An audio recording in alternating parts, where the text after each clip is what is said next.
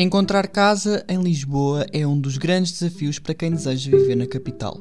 Sobretudo para os jovens deslocados que se veem obrigados a sair da terra natal para prosseguir estudos no ensino superior. Ao encontrar um sítio para viver, surge um outro problema: as condições. Viva! Eu sou o Hugo Costa. E eu sou o Miguel Tomás. Neste Repórter 360, procuramos perceber até que ponto é complicado para as pessoas jovens arranjar um lugar para viver.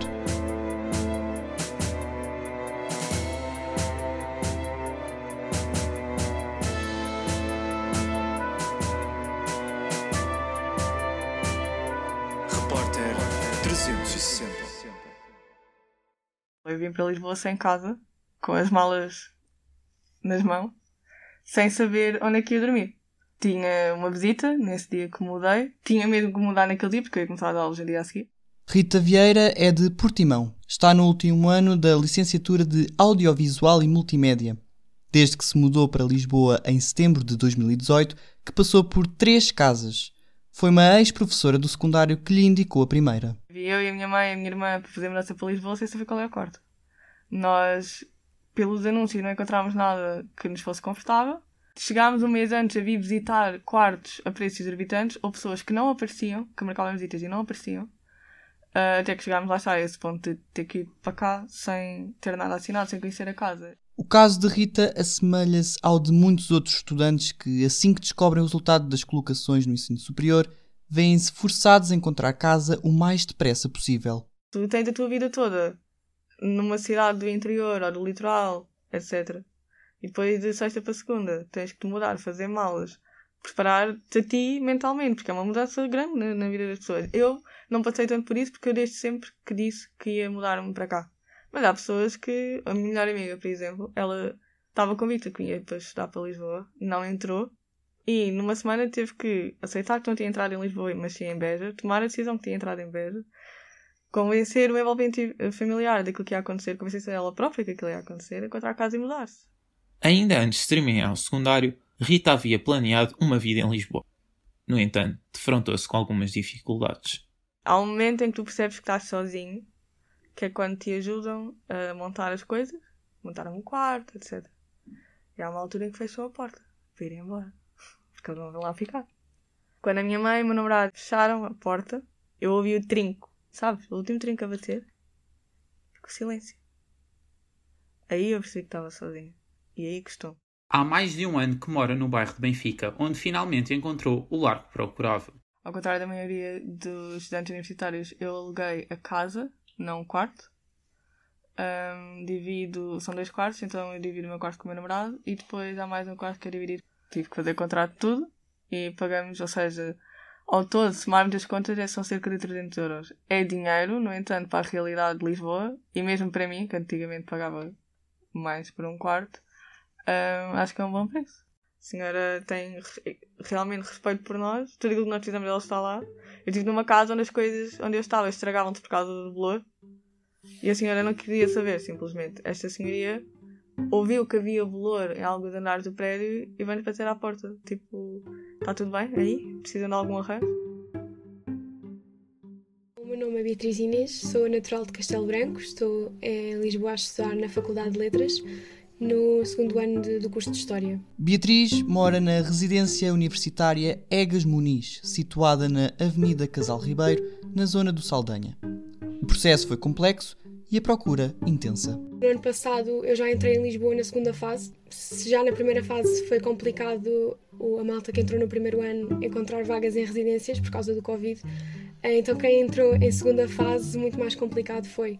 Entretanto eu expliquei o meu caso à, à minha técnica do, do Serviço de Ação Social da Universidade de Lisboa.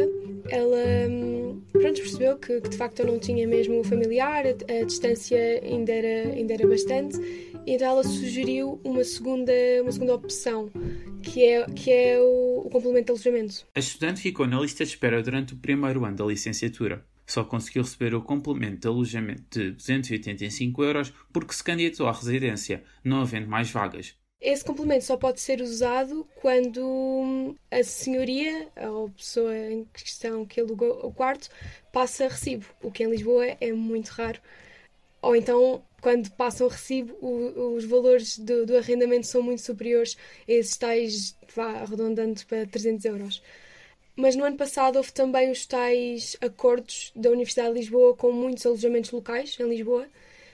Um, era muito mais fácil eu me instalar num desses sítios que já tinha o acordo, até porque eu já estava a ter aulas, estava assim mesmo bastante aflita. A residência onde Beatriz mora tem um funcionamento característico, principalmente pela modalidade dos quartos partilhados. É um prédio normal, uh, foi um prédio que foi adaptado, portanto, hoje em dia a maior parte das residências já são tipo só andares, pronto, já tem uma estrutura muito mais de residência.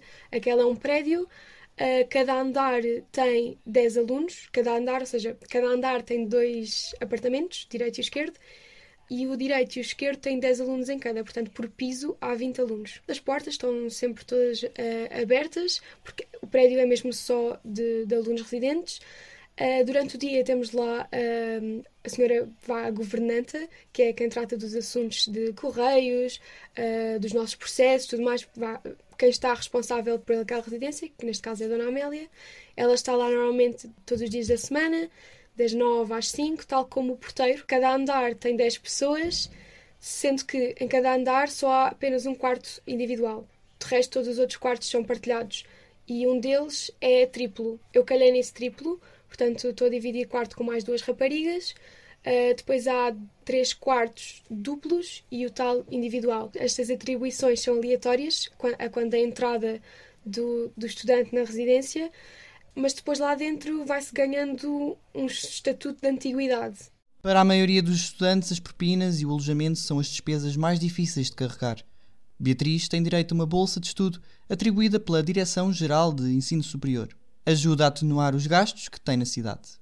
Porém, o processo foi longo e demorado. Eles pedem RS, uh, extratos de contas bancárias, ou seja, eles têm acesso a coisas das finanças, temos que, que assinar declarações de, de honra conforme o, tudo o que temos em nosso nome, uh, em meu e em, em nome de todas as pessoas do meu agregado familiar um, avaliações de casas, de, enfim, uh, declarações perdiais.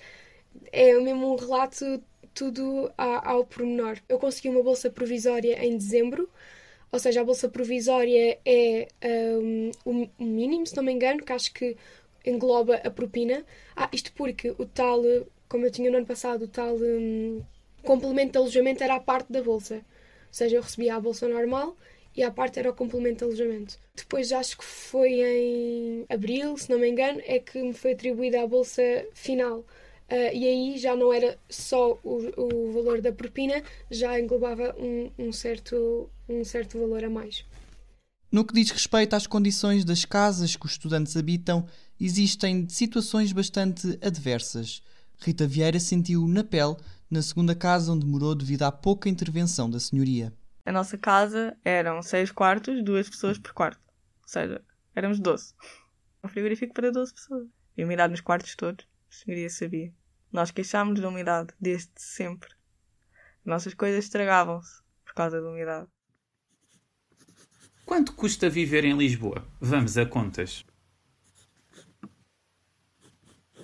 Eu dividi o quarto com o meu namorado, portanto, tecnicamente a minha parte era 250. Mais despesas. Neste momento eu pago 76, à ronda, à ronda os 78 euros, não me engano, mensais pela residência, o que é um valor mais que bom em Lisboa. Uh, independentemente de estar a partilhar casa com mais nove pessoas e o quarto com mais duas pessoas, está ótimo. Eu nunca vi uma conta de EDP naquela casa, nem de EPAL, nem nada. A senhora mandava-me as contas no final do mês e dizia água, não sei o quê, luz, não sei quê. Para Beatriz, há fortes lacunas no apoio aos jovens que chegam a uma cidade nova para estudar. A jovem diz ter sentido alguma falta de disponibilidade por parte de quem deveria esclarecer dúvidas. Quando eu mandava mails ou ligava com dúvidas ou mesmo desesperada, as pessoas agiam como se fosse tudo muito óbvio. Para mim não era óbvio.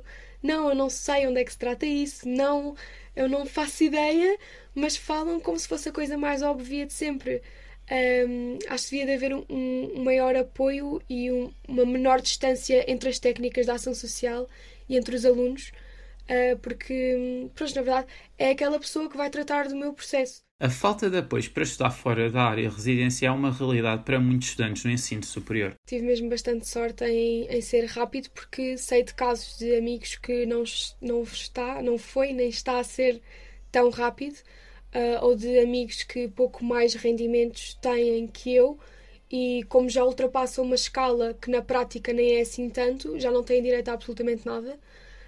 Um, casos desses ou de pessoas que estão à espera de residências e de facto não, pronto, não, lhes, não lhes são atribuídas. Um, malta que não tem mesmo uh, direito a bolsas, mas que quer se candidatar a residências, mas as residências para pessoal que não é bolseiro é quase impossível, é mesmo muito, muito raro. E uma pessoa que não tem direito a bolsa não quer dizer que seja rica, obviamente, uh, e pode não poder suportar um, uma estadia em Lisboa. Ano letivo após ano letivo, o número de camas nas residências continua a estar longe de satisfazer a procura dos estudantes deslocados. Fomos visitar a residência Chior, em Benfica, pertencente à imobiliária belga com o mesmo nome. Uh, nós temos 32 quartos na Alameda e 66 em Alvalade e sempre tivemos a 100%. Aqui em Benfica, nós abrimos em setembro de 2020 com 340 quartos. Uh, o ano passado, por causa da pandemia, não estivemos cheios, mas este ano, a partir de setembro, já, já tivemos cheios a 100%. Por isso, há imensa procura, nós conseguimos sempre vender todos os quartos que temos e vamos temos novos projetos para, para o futuro, porque efetivamente a procura cada vez é, é maior. Falámos com a gerente das três residências Chior em Lisboa, Mariana Saavedra, que nos explicou o porquê de algumas famílias optarem por alugarem lá um quarto para os filhos em vez de um numa casa particular. Os pais sabem que está sempre alguém na residência que pode ajudar os filhos, sabem que tem alguém para ligar uh, em caso de não conseguirem contactar os filhos. Acho que esse, esse tema da segurança é importante para os pais na escolha das residências um, e não de uma casa particular. Muitas vezes os apartamentos que existem no mercado não têm contratos. Aqui nós temos sempre contrato, temos fatura, as despesas são dedutíveis em, em despesas de educação. Uh, e eles têm um acompanhamento completamente diferente. Nós estamos sempre aqui, ajudamos qualquer problema que eles tenham. Os pais sentem-se muito mais seguros em deixar um filho aqui Uh, os apartamentos, não, não é? Uma pessoa arrenda um apartamento e, e, pronto, e paga a renda, mas não, não há esse acompanhamento de, das pessoas. E muitas vezes eles vêm pela primeira vez morar sozinhos e eu acho que isso de ter aqui alguém que os ajuda e que, que os apoia diariamente, acho que é muito importante.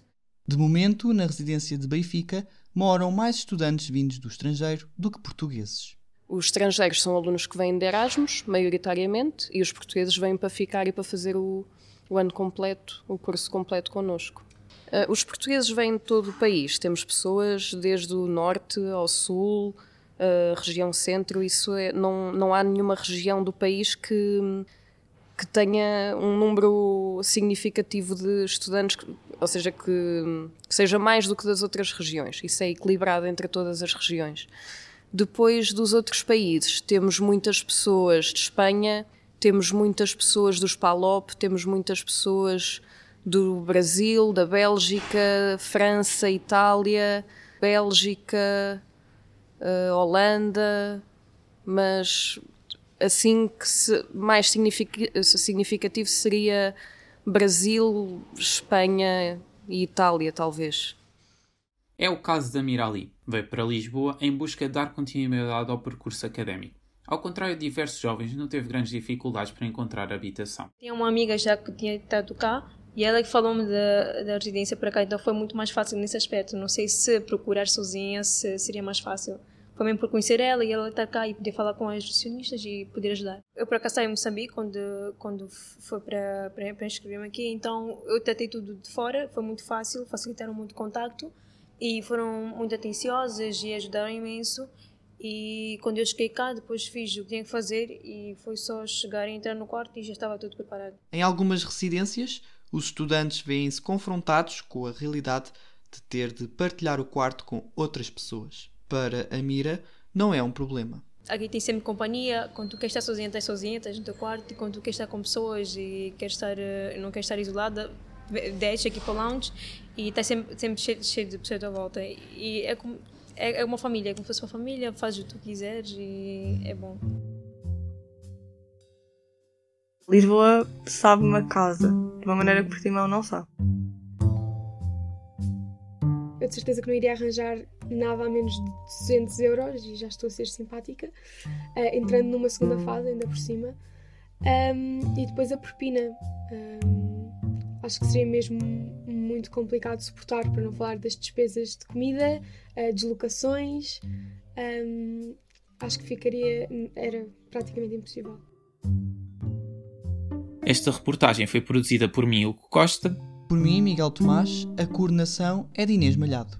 O design é de Carlota Real e Cláudia Martina. E a sonoplastia do genérico de Luís Batista. Acho que